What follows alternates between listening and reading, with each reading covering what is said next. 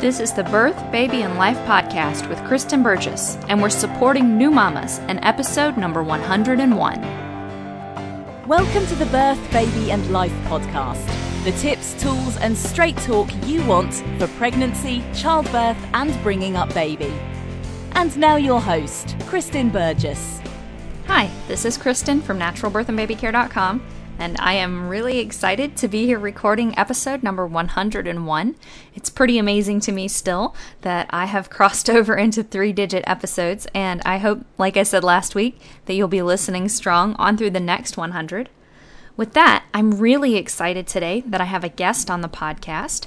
Ariana is here, and she's going to share some great tips with us for handling that transition from being pregnant to becoming a new mom, how we can handle that, what we can do and think about practically, and also what we can look at from maybe a social perspective. How do we support new moms in this transition? What are some models that are working for helping moms? And I think basically you're going to get a practical idea and you're going to get some broad inspiration. With that, let's jump in and hear what Ariana has to say. Hi, this is Kristen from naturalbirthandbabycare.com. I am excited today to have a guest on the podcast. Today I have Ariana Taboada. She is a maternal health researcher and a social worker with expertise in postpartum planning and in social support during early motherhood. She spent the past few years working with moms in a clinical setting, as well as lecturing at conferences, universities, and for nonprofits internationally. Now she's also a new mom, which has brought her a very unique perspective as her professional and personal lives have collided. So welcome to the show, Ariana. Thanks for having me. I'm glad to be here. Cool. All right. So first, can you share a little bit more, like in your own words, about your journey into maternal health research? How did you get interested in that field? I'm I'm interested in hearing that, and then of course a little bit more of your life as a mom.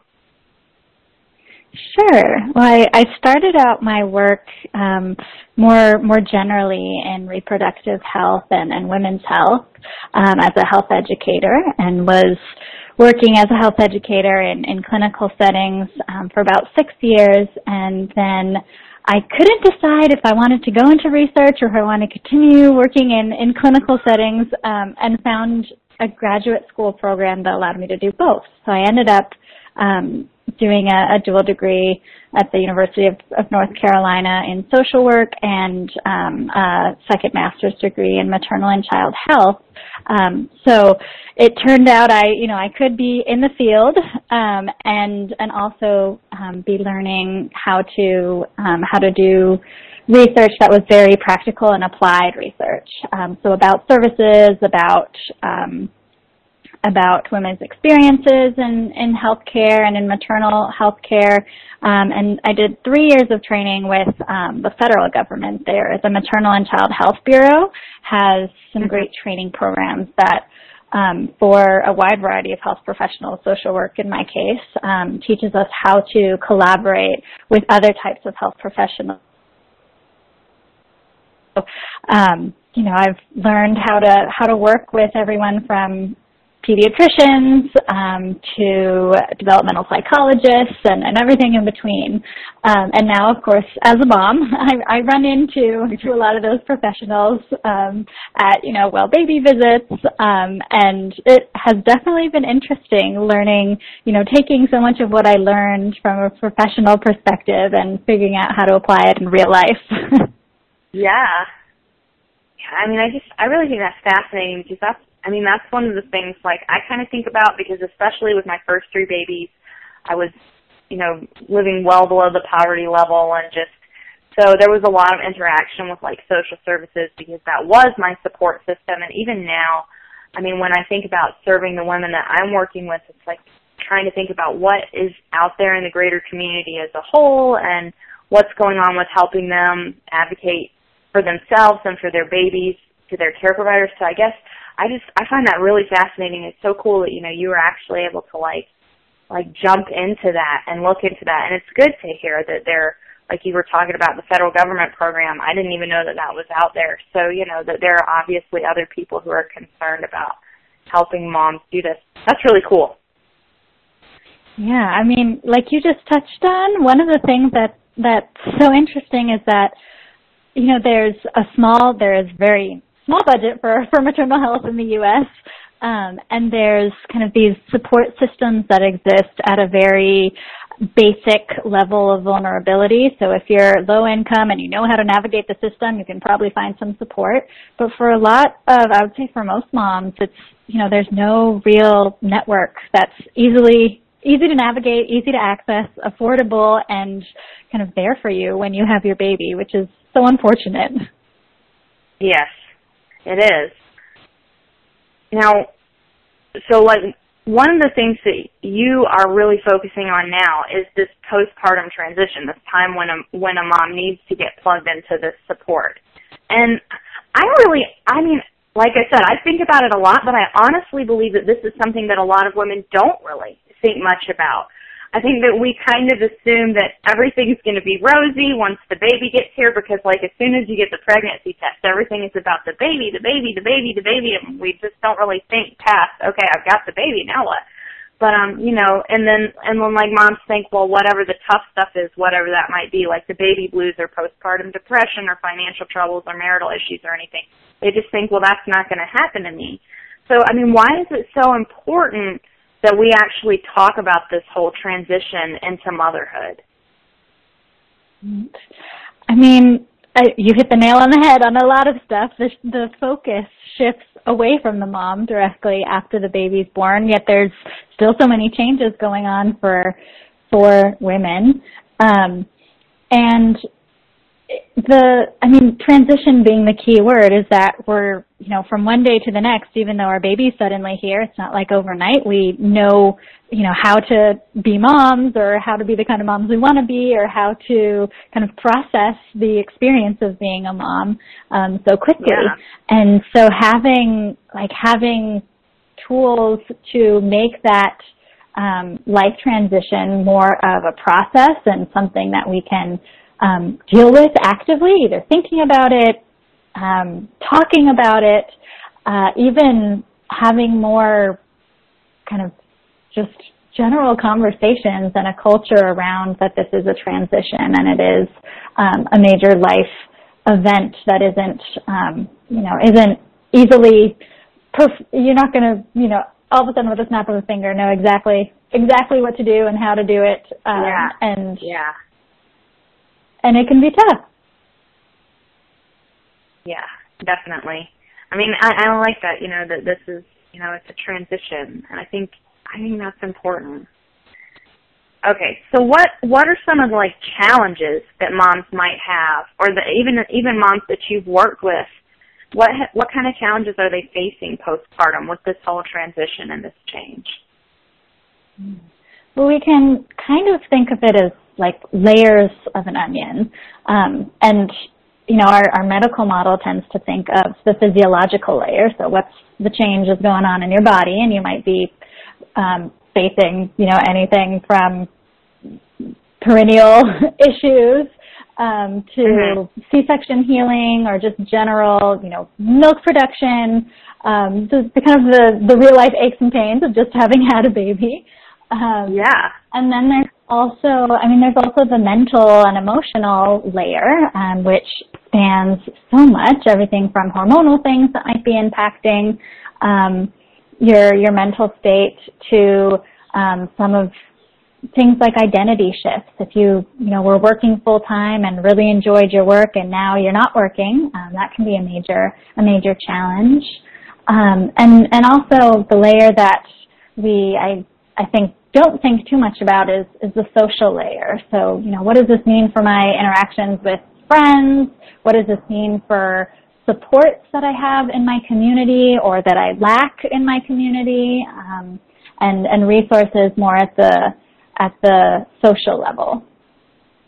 Okay. Yeah, and I just, yeah, and I think that's just, there's so much going on that you know, just the sheer volume of the changes and how it impacts every level of your life is a big thing. So what do we as moms do to help us prepare for all of these major transitions? I mean, I do think that there's you know, a small little niche of folks, maybe like you and me, who are um, really have their head in this space of how can we better support moms during this this period. And so, you know, there's there are now some, you know, postpartum doulas are, uh, I think, a major support system that that have come into the arena and provide a lot of moms um, with support during this time. Folks like professionals mm-hmm. like lactation consultants.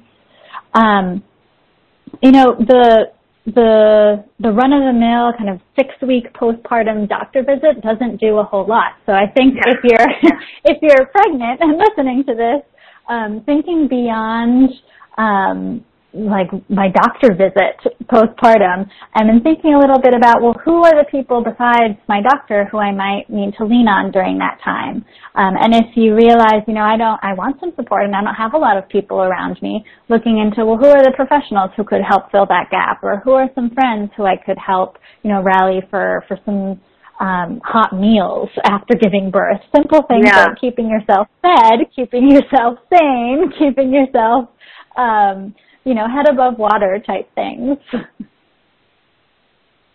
Cool. Yeah, and I think, you know, what you said about the postpartum visit is it's just it's really interesting to me because I've had my babies with midwives and and my midwife up here, she even does she does like a two week visit. So right after you have the baby, she comes back like 24 hours or so after the baby's born, and then again maybe like 36 hours or so, and then there's a two week visit, and then at the four week mark, she recommends that you take the baby to the pediatrician and the family doctor. And then you have the six week visit. So it's, it's irritating to me on the one hand because I almost feel like I'm constantly going to appointments.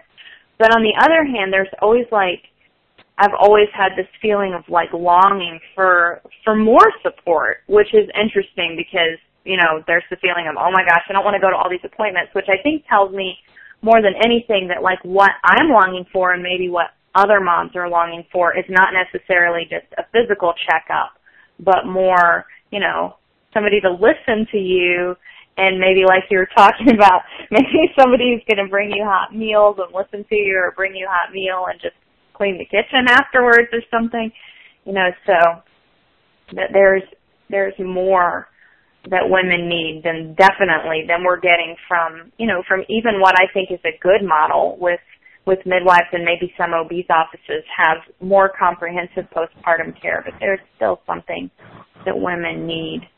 So I think it's good to have women thinking about this. Definitely. Okay, so I what? A, I had what a similar. Of, go ahead. I had a similar um, midwifery model of care where um, the you know, I had 24 hours after, three days after, five days after, two weeks, one month, six weeks, um, in terms of postpartum visits. Um, and in, I live in Mexico right now where midwives don't have, um, privileges at facilities, at hospitals or birth centers. And so it's, it's home.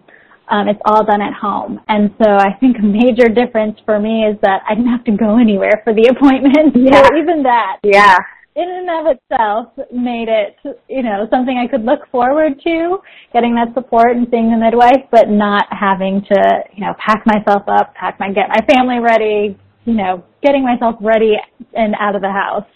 I think I, I, I would not have been looking forward to the visits if I had to go somewhere. yeah. Yeah. When we have, in our, in our region, we're fortunate to have, at least for some moms, not all moms are eligible for it, but we have a program in my region where um where they alternate like it's a nurse practitioner one visit and then she alternates with a social worker. And they come they can come to your house and they do it throughout your pregnancy and then throughout your baby's first year generally about once a month. And um and it was funny because I chose to enroll in the program in my last pregnancy which was my seventh pregnancy. And you know you get to be pretty good friends because you're seeing the same nurse and the same social worker and so they were telling me at one of the last visits um, before Sadie turned a year, they were laughing and saying, you know, they joke in the office that Kristen doesn't need any of these visits because, you know, she already knows all this stuff, but I think she just wants somebody to talk to. and really that's the truth, you know, it's just you want, you, you know, you just want that support and that listening. But, um, anyways, so that's just an anecdote of mine. But, so what, like when we're thinking like on a social level, what kind of social support systems are there for moms to hook into? Or I guess, you know, the counterpoint to that is if there aren't really anything, what should we be looking at? What benefits moms? Right.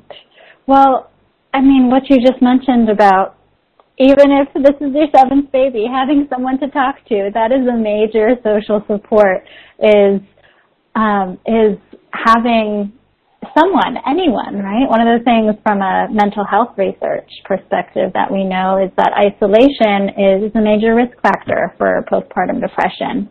Um, yeah. And so literally not being isolated um, can, can make a big difference, even if it's talking to someone over the phone. Um, I think in terms of, of systems that, that all new moms have available to them, um, is really kind of thinking on the back end uh, while still pregnant maybe, but thinking about, well, what moms groups are in my area? Um, or if you qualify yeah. for some programs, thinking about what, what services could I access postpartum. Um, and this is even thinking, you know, if you have a perfectly smooth pregnancy, smooth delivery, or having a pretty smooth postpartum, um, you know, these are not like groups to go to in case of emergency. These are just basic pillars yeah. of support. Having someone to talk to, um, having yeah. other moms who are experiencing something similar, um, having a a community of of of a sort um, can be that social support system, kind of at the bare bones level. Um, I think it would be fantastic if every mom had, you know, that those folks to talk to, key people who they can rely on. Um, doesn't have to be professionals necessarily. Uh, having professionals on top of that is great, um, but having at the at the very least other folks in your community who you can um, touch base with when you need to.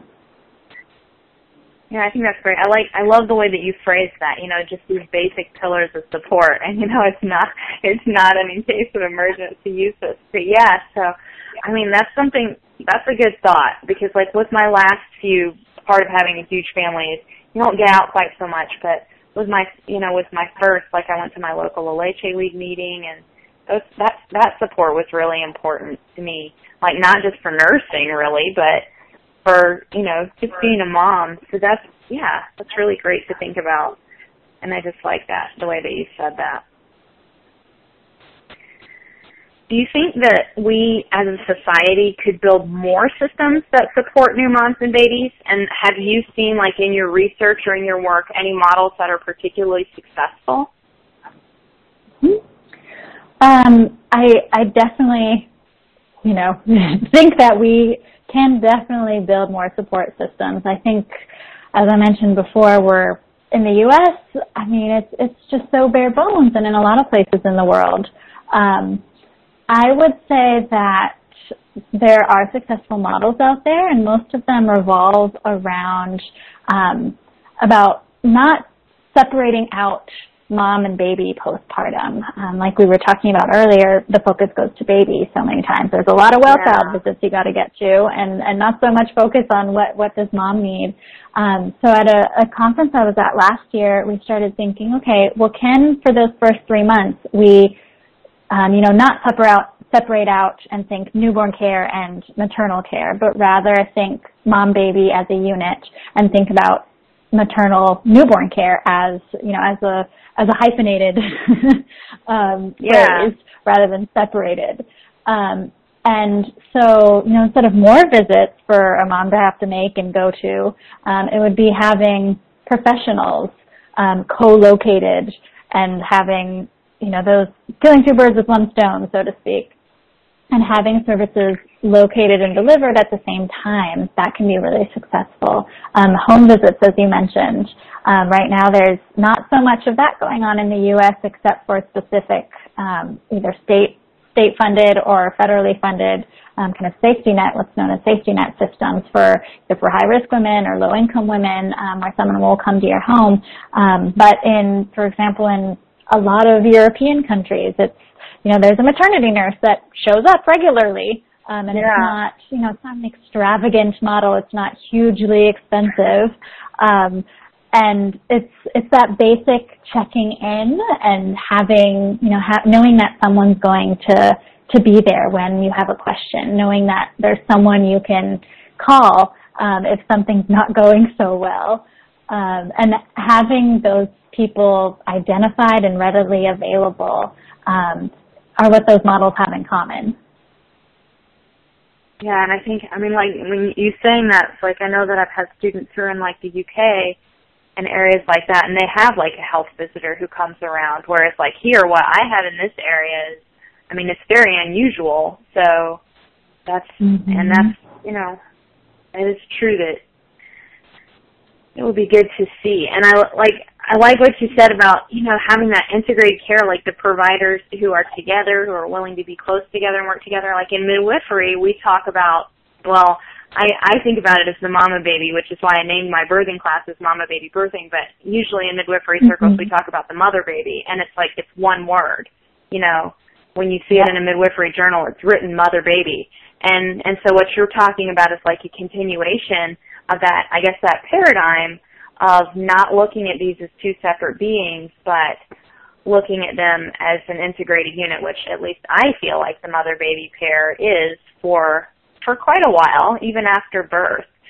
So it's really interesting how we can think to support that. And I love I love hearing about y'all brainstorming about that. It's really cool that people are like thinking that way and hopefully affecting social change in that way willing to challenge the way that we've done it, like that whole, and even I feel like sometimes in obstetrics it's like a mom versus baby, and yeah. you know we don't want that. We don't want that to be a paradigm, and you can even see sometimes postpartum, like when you're dealing with a mom with postpartum depression, where that kind of comes in. It's like you know you versus the baby's needs, rather than talking about how are we going to meet everybody's needs. So. Right. I mean, when it comes to outcomes, that's one of the things that there's just so many years of research on is we know that the mother's health affects the baby's health outcomes. So why so why not postpartum continue to to serve women so that their their infants and toddlers and you know eventually grown children's health can can also reap the benefits of of great postpartum care. Yeah, and I think I mean I think that's so important for women to realize too is that we know like based on research that that you feeling good and feeling confident and you know as a mother and enjoying good health as a mother impacts your baby's lifelong health. And so and I think sometimes women feel guilty like you know I'm supposed to focus on the baby and not worry about me. It's all about the baby. But really just like in pregnancy you know I tell pregnant moms you know you, you taking care of you is taking care of your baby. So it's just I think it's important for us for moms to know women to know but also like culturally for us to realize that by taking care of our mothers, we are taking care of our children. So I'm really glad that you pointed that out. Right.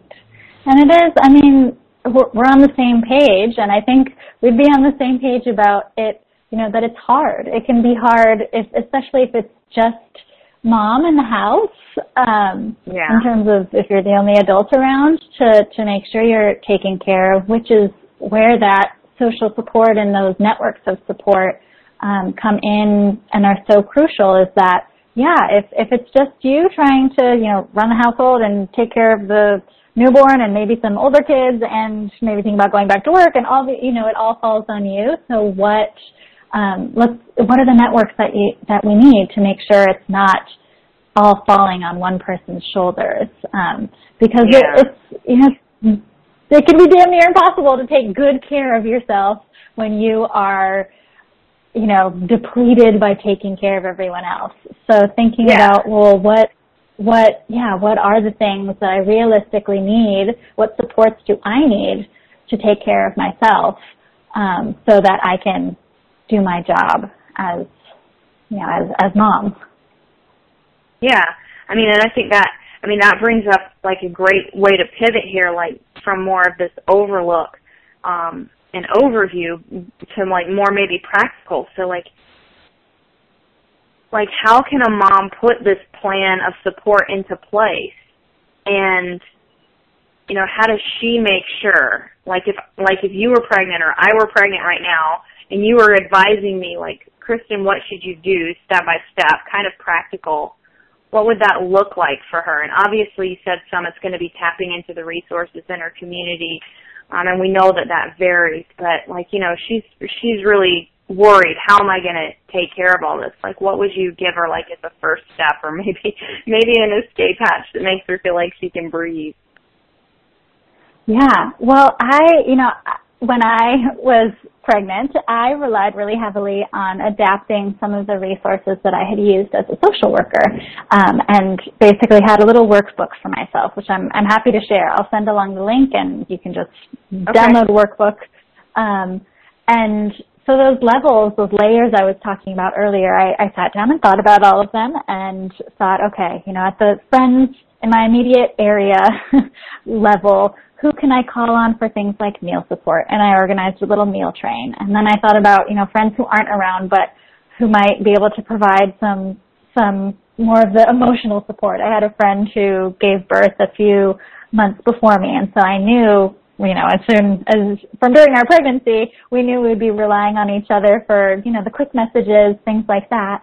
Um, and then I, I had a really strong network um, of professional support. I had my midwife and her two assistants, and they were really who I relied on um, for you know the physiological side, but also the the mental health side. Um, but you know things that you know I was nervous about, but wasn't sure what would happen. Let's say breastfeeding, mm-hmm. for example. I knew I'd have some support from my midwife, um, and definitely kind of immediate latching and figuring breastfeeding out at, at the appointments.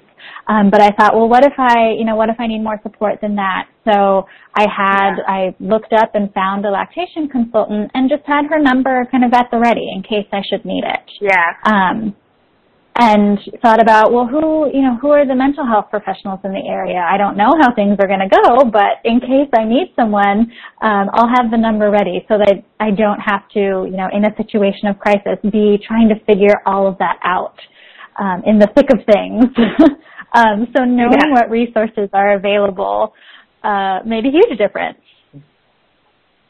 Yeah, I think that's great. That actually reminded me that I like that I always like type out a sheet that has the local La Leche League leader's phone number on it before I have a baby. So it's like that same thing, you know. That's a really I think that's a great idea. Um, yeah, and so that actually brought up a question um, like both when you were talking about lining up friends for a meal train and then like also like you know who are the mental health professionals that could help.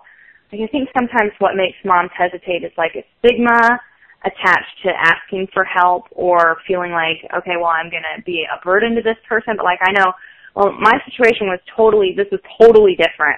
Um but my mom was in the hospital a couple months ago. I flew to be with her in the hospital and then I got back and I have a good friend here and it just, you know, it was so crazy and I thought a couple times I should text her and let her know just so she can be praying if nothing else and I just didn't get to it because things were so hectic. But when I got back and told her what had happened, she's like, Kristen, why didn't you let me know? I could have at least taken food to your family, you know, because I left my family here. And so it's like, you know, it wouldn't uh-huh. have been, she was happy to have helped or she would have been happy to help. And so like, do you think that that's the case for moms who might worry, well, I can't ask for help because nobody wants to bother with me, and then also on this other level that maybe it's maybe it says that I can't handle it if I have to call somebody. Do you think that that kind of stigma is real for moms?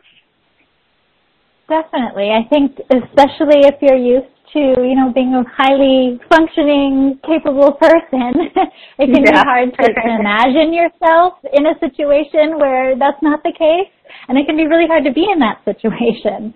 Um, and the best piece of um, advice that I have there that I'm definitely working on myself is to really build your compassion muscle. So, you know, think about if this were anyone other than myself, um, would would I be as hard on them as I'm being on myself? You yeah. know, would I like your friend reached out and and you know, told you what she would have done had you asked, um, and you probably would have done the same for anyone else. So if we yeah. kind of remove that judgment of ourselves from the per- from the picture, and we're able to think about it from a new perspective and think, okay, this was a friend you know, what what would I offer to that friend? And then treating ourselves with with as much compassion and kindness as we would do for for anyone else. Yeah, that's awesome. I love that. I love that. That's great.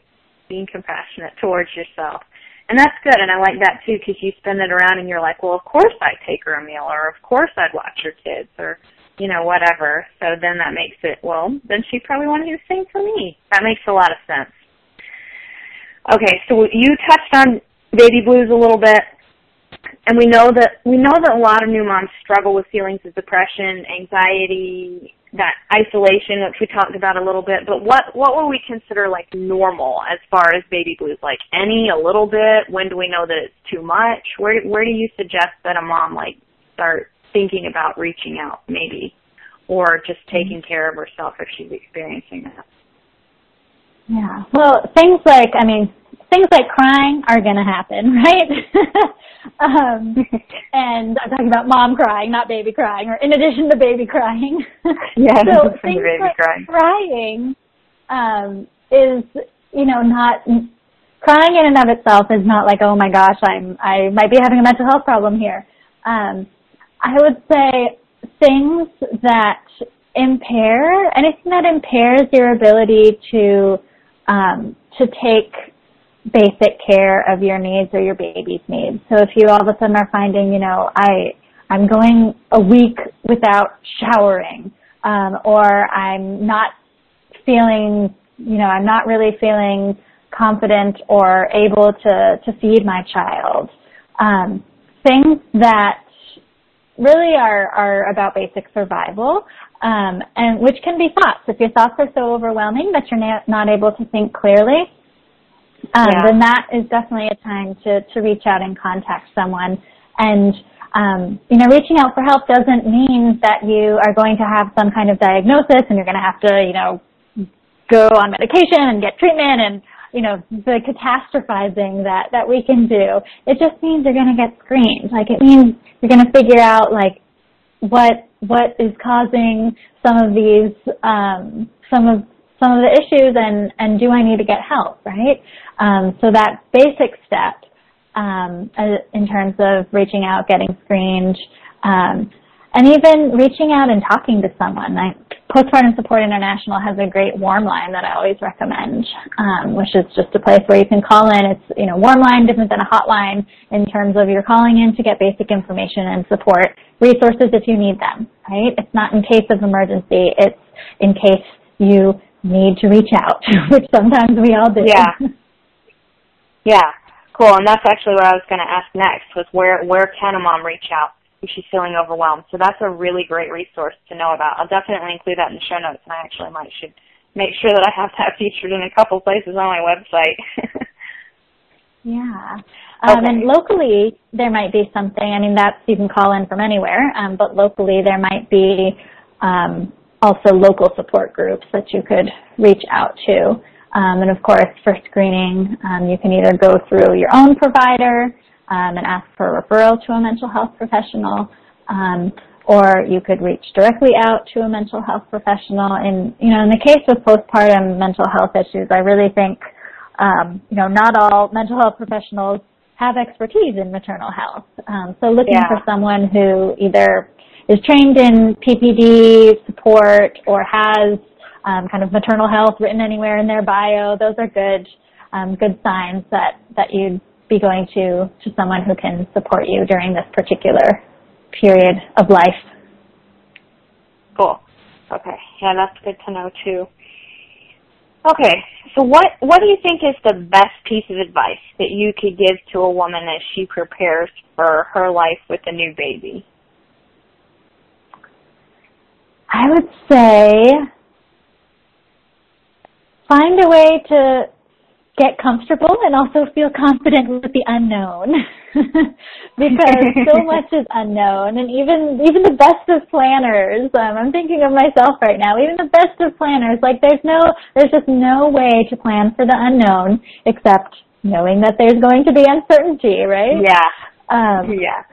so knowing that that's not um, that that's not a problem that has to be solved, the not knowing, but the not knowing is really kind of the crux of what this time of life is about, um, and that knowing that knowing that something is foreign to you and new to you, and and that you're going to be uncertain and not know what to do means that you can learn, right? You can set yourself up to yeah. um, to learn how to navigate those situations um, when you again have a little compassion for yourself, have some good resources, um, and have that mentality of there's going to be unknowns.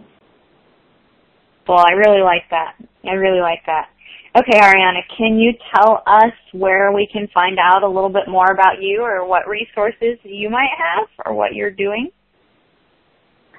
Sure. So I, I'd love to share that um, postpartum workbook, we'll call it, um, with everyone, and I will send you along the link for, for that. It's a longer link, um, but it's on my website, which is just my first name and last name, arianataboada.com. Um, and I, you know, I do some writing there, I blog, and via email, if anyone ever wants to reach out, I'm happy to chat.